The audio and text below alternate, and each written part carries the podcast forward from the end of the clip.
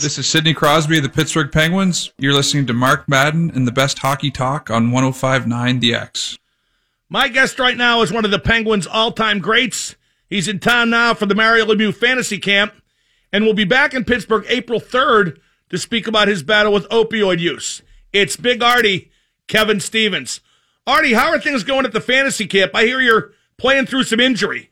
Oh, Marcus, you wouldn't believe it. Yeah play. I don't know how many years I've been playing hockey. You know, I played 15, 16 years games. I've never had a lace bite. I come to this fantasy camp. I can't even walk. I got lace bite. Like I haven't. I haven't seen. You know, you're supposed to get lace bite when you sweat.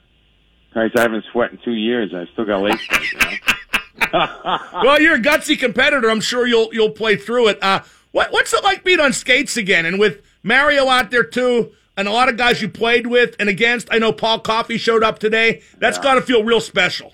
Yeah, it's good. It's great to be back, you know, here in Pittsburgh with these guys. There's so many good guys there, Mark. You know all the guys. It's uh, it's the same, you know, it's the same crew, and it just seems like it, it seems like we never left. You know, it brings back great memories, and uh, just hanging out with those guys. You know, how the locker room is being around those guys. And we had so many special moments here. A lot of a lot of guys that you know I, I know through league here too. We had a great bunch of guys, Mario and then Nancy. They do a great job bringing in good guys. Now you're coming back to Pittsburgh April 3rd to talk about your substance abuse problems for a group called Family Links, and for your group, the Power Forward Foundation. That's got to be hard for you to do, Artie, but also very rewarding, I'm sure. Yeah, it is, Mark. It's um, it's tough, you know, the kind of um, you know the situation. If you look at the whole situation, how it all happened and how this thing all went down, you know, it was. Um, you know, it, it kind of was one of those things where, you know, I, I didn't hit it. I hit addiction at 20 years old. I was on top of the world when I hit it. You know, I never, and that's what I kind of, you know, I talked about, you know, with kids and people. About choices. You know, I made one bad choice in a 30 second decision and it kind of put my life in a 24 year little spin here, you know? So it's, um, yeah, it's a tough story and it's a tough, um, but I think, you know, with what I did and who I, I can reach people that maybe other people can't reach. And I think, uh, you know, I'm here to help people. I got help to get to where I am right now, and it's been very important for me to go out and, you know, try to help people, and, that, and that's what Family Links does, and it's going to be a good partnership. So hopefully, we'll be able to help some people and get them going in the right direction, Marcus. You know. Now you're clean going on two years, which is terrific. How tough has the recovery been, and does it get easier as time goes on? Yeah, it definitely gets easier. You know, it was uh, the first eight, eight or nine months. It, it's kind of tough because you're you're still in that know, that mode, you know, feeling bad for yourself, you know, what did I did, how I did this, and it's kind of, uh, it takes a little while to get that purpose of life back. You know, in addiction, it's kind of, you get in this rut where you're kind of stuck and you really don't have a purpose. You know, you go through life just trying to maintain that, you know, not being sick, trying the opiate stuff, and it, really takes you down a road that's very hard to recover from. So you pull yourself out of. If you're an addict and you know, in addiction, you need to pull yourself out of it for a while. You can't not 30 days. It's not, you know, two months. It's, it's time to, to realize there's a purpose for you again. There's a, there was a purpose for me again. And I kind of realized that after eight or nine months and I feel great now. You know, it's, I'm really feel good, which is, you know, which is, it's a miracle, Marcus. I didn't know, you know, if I could have that happen again, you know.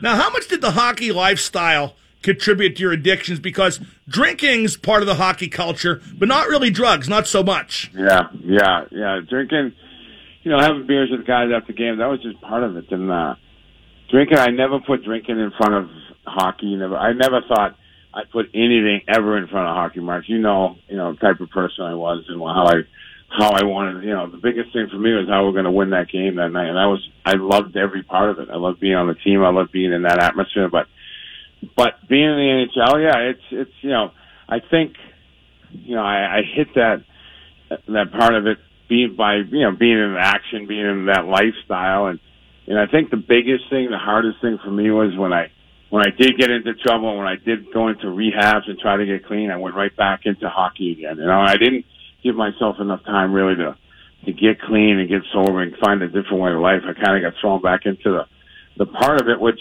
you know it's not anybody's fault. It's just the nature of the beast, and um, you know, it was tough for me, and, and it definitely, um, you know, I, you know, action. That's that's what we grew up on. You know, we grew up playing hockey, and that's all all the things at the heart of it is is you know, it's a lot of fun if you can handle it. And I I found out that I couldn't handle it after I got into drugs.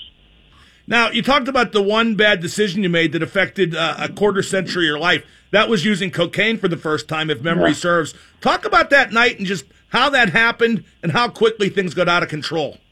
Yeah, it happened um, just like any other night were playing the Rangers. We had just won two cups. We're going for our third Stanley Cup when I was out in a nightclub like with all the guys, and someone handed me this thing, and now I know it was cocaine. I had no idea what cocaine was. I never did a drug market. I never smoked pot. Never did anything. So when someone handed it, I was kind of like, you know, I, you know, I, I didn't really, you know, I didn't know what to think. So like I said, it was a 30 second decision. I went in and did it and, and I made that choice. You know, I made that choice to kind of. It didn't like that night. I just thought, you know, I was having a good time. I didn't think anything. I knew nothing about addiction. I didn't know I had this gene in my head. I knew nothing about this. I knew nothing about that. So I just thought it was going to be another night. I get up the next day and then everything would be great. But as it, as it kind of progressed down the road, you know, I, I had this thing and it was in my mind and my this obsession that was kind of controlling, not controlling me, but it was there. And I never ever had anything that got in the way of hockey. You know, nothing was always 100% hockey. And it's kind of like ate at me a little bit. It wasn't like I was doing it all the time. It was just in my mind, and it kind of took me down this this road where, you know, as you do it more, you get more. It's just it's just a progression. Addiction is progression, and it took me down a road that, you know, that one decision took me, you know, 24 years to get get my life back. We're talking to Kevin Stevens. He's in town for the Mario Lemieux Fantasy Camp. He'll be speaking on behalf of Family Links and the Power Forward Foundation about opioid use in Pittsburgh on April 3rd. Uh, you had that real bad collision in 93 in that playoff game against the New York Islanders, Artie, and you had to have your face reconstructed. How much did that contribute to your problems with opioids? Yeah, I think that started it with the opioids, but you know, like we just talked about that night in New York City, it was kind of opened up the can of worms, Mark. It's kind of like you know, it was kind of like it already opened. I'm not sure if that injury would have like activated, might have maybe, but I didn't. I didn't get into opiates like all the time. Like when I was playing, I never did opiates. At kind of when I retired, I got hurt in a gym and someone handed me. That's when it kind of took off for me. And I, like I said, I already opened up that can of worms, and I already got a taste for pain medication, and and that's where it kind of took off in my life. It kind of took me down this path that, you know, that I never knew I'd go. But it just, um, you know, having this gene and being an addict, you know, I had to accept it. And it took me a long time to do that, and uh, you know, it was painful. It, it, it hurt. You know, there's a lot of pain. I think when the pain gets so bad, that's when you're kind of going to put a halt to. it. But it took me a long time to kind of get it. Now, the Penguins have been great, I know, through your problems. I know Mario has helped Mark Recchi, and of course, you're scouting for the Penguins, correct? Yes, yes. So I'm doing college uh, free agent stuff, which is good because my son plays at Yale, and I can go watch him, and then I can watch the other teams he plays. So it's been great. The Penguins have been great. Mario's been great.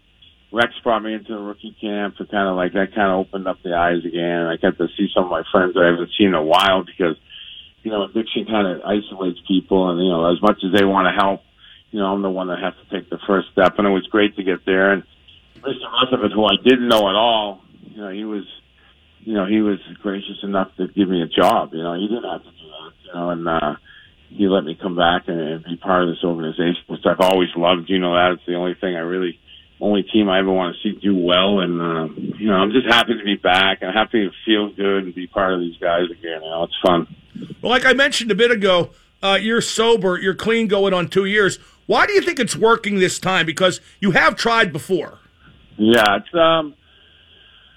I don't know why it's you know I don't know why it's working. Where it's not really you know you kind of get into a point where your life where I, I guess it was enough was enough, and you kind of get to a point where you say you know I got to uh I got to kind of go one way or the other. It's another choice, you know. I got to make a right decision or a left turn, a right turn, a left turn. I made a right turn, and I used the people I needed to use to help me get clean, help me get sober, live a way, Marcus, that you know that I'm happy with. You know, like before I was trying to get sober, I didn't want to be sober. You I want I wanted to be part of something. I don't know what, but I didn't. And this time, I kind of bought into the the whole program, the whole the way you got to live, and you know. And then as time went on, like I said, I I, I started to feel a purpose again. I get a job back here in Pittsburgh. I get my friends back. It's like it'd be crazy for me to you know to go out and and, and but you know what, and go out and do something. But one day at a time for me, Mark. I, I really have to live that way because I know, you know, tomorrow it could be different. You know, if I don't if I don't do what I'm supposed to do and keep this thing right up front,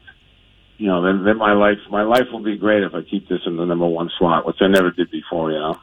Now, when you make your speeches like you will on April 3rd in Pittsburgh, and that's going to be at the PPG Paints Arena in one of the conference rooms, by the way, when you talk, do you swear? Because Artie, that's a big part of your delivery. I, I hope you swear, drop a few f bombs. I mean, come on.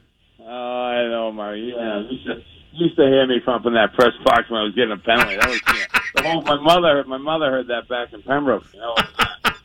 but uh, yeah, it's uh, different audiences, Marcus. You got to be, you know, you, we all change the way we talk some with different people. But it's yeah, it's you know, I talk to a lot of teams, hockey teams, and you know, I relate to them people a little better than you know when you're on groups. It's it's you know, what a good thing about it, Marcus, about when I do my speech, it's kind of it's my story, so I know it's not a motivational. I just tell the truth. I try to, you know, tell people I made a bad choice, and you know, and I tell them the path it took me, and like, you know, these people, you don't know. I didn't know. I remember like people sitting there talking to me when I'm sitting in those seats at, at the Civic Arena. Come, someone coming and talking to me, and I'm saying, you know, I want all I want to do is take a nap, you know, Marcus, and like, you know, that now I'm the person up there talking, and that that's how that's how things can turn, and that's how I kind of turn. It's a bad choice. I made some bad choices that put me in this situation.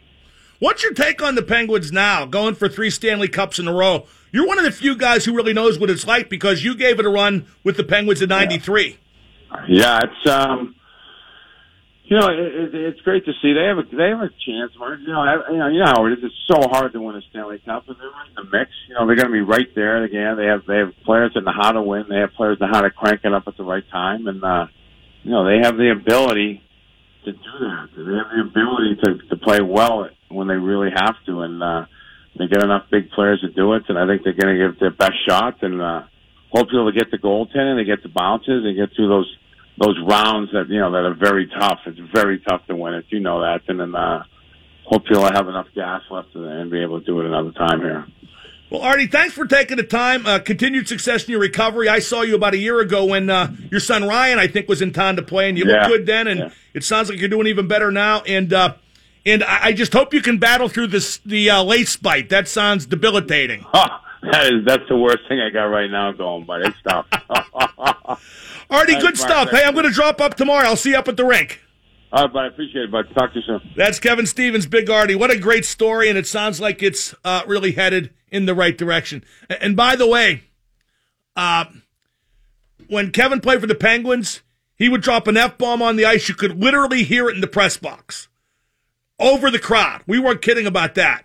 His mother, who's the greatest, she's still around. Uh, Kevin's dad, Big Artie, that, that's where he gets the name. His dad was Artie. Kevin's dad passed away a few years ago, but uh, just a great guy. And I have talked to Mrs. Stevens when she's been in town, and she would always refer to Kevin's use of that lovely word.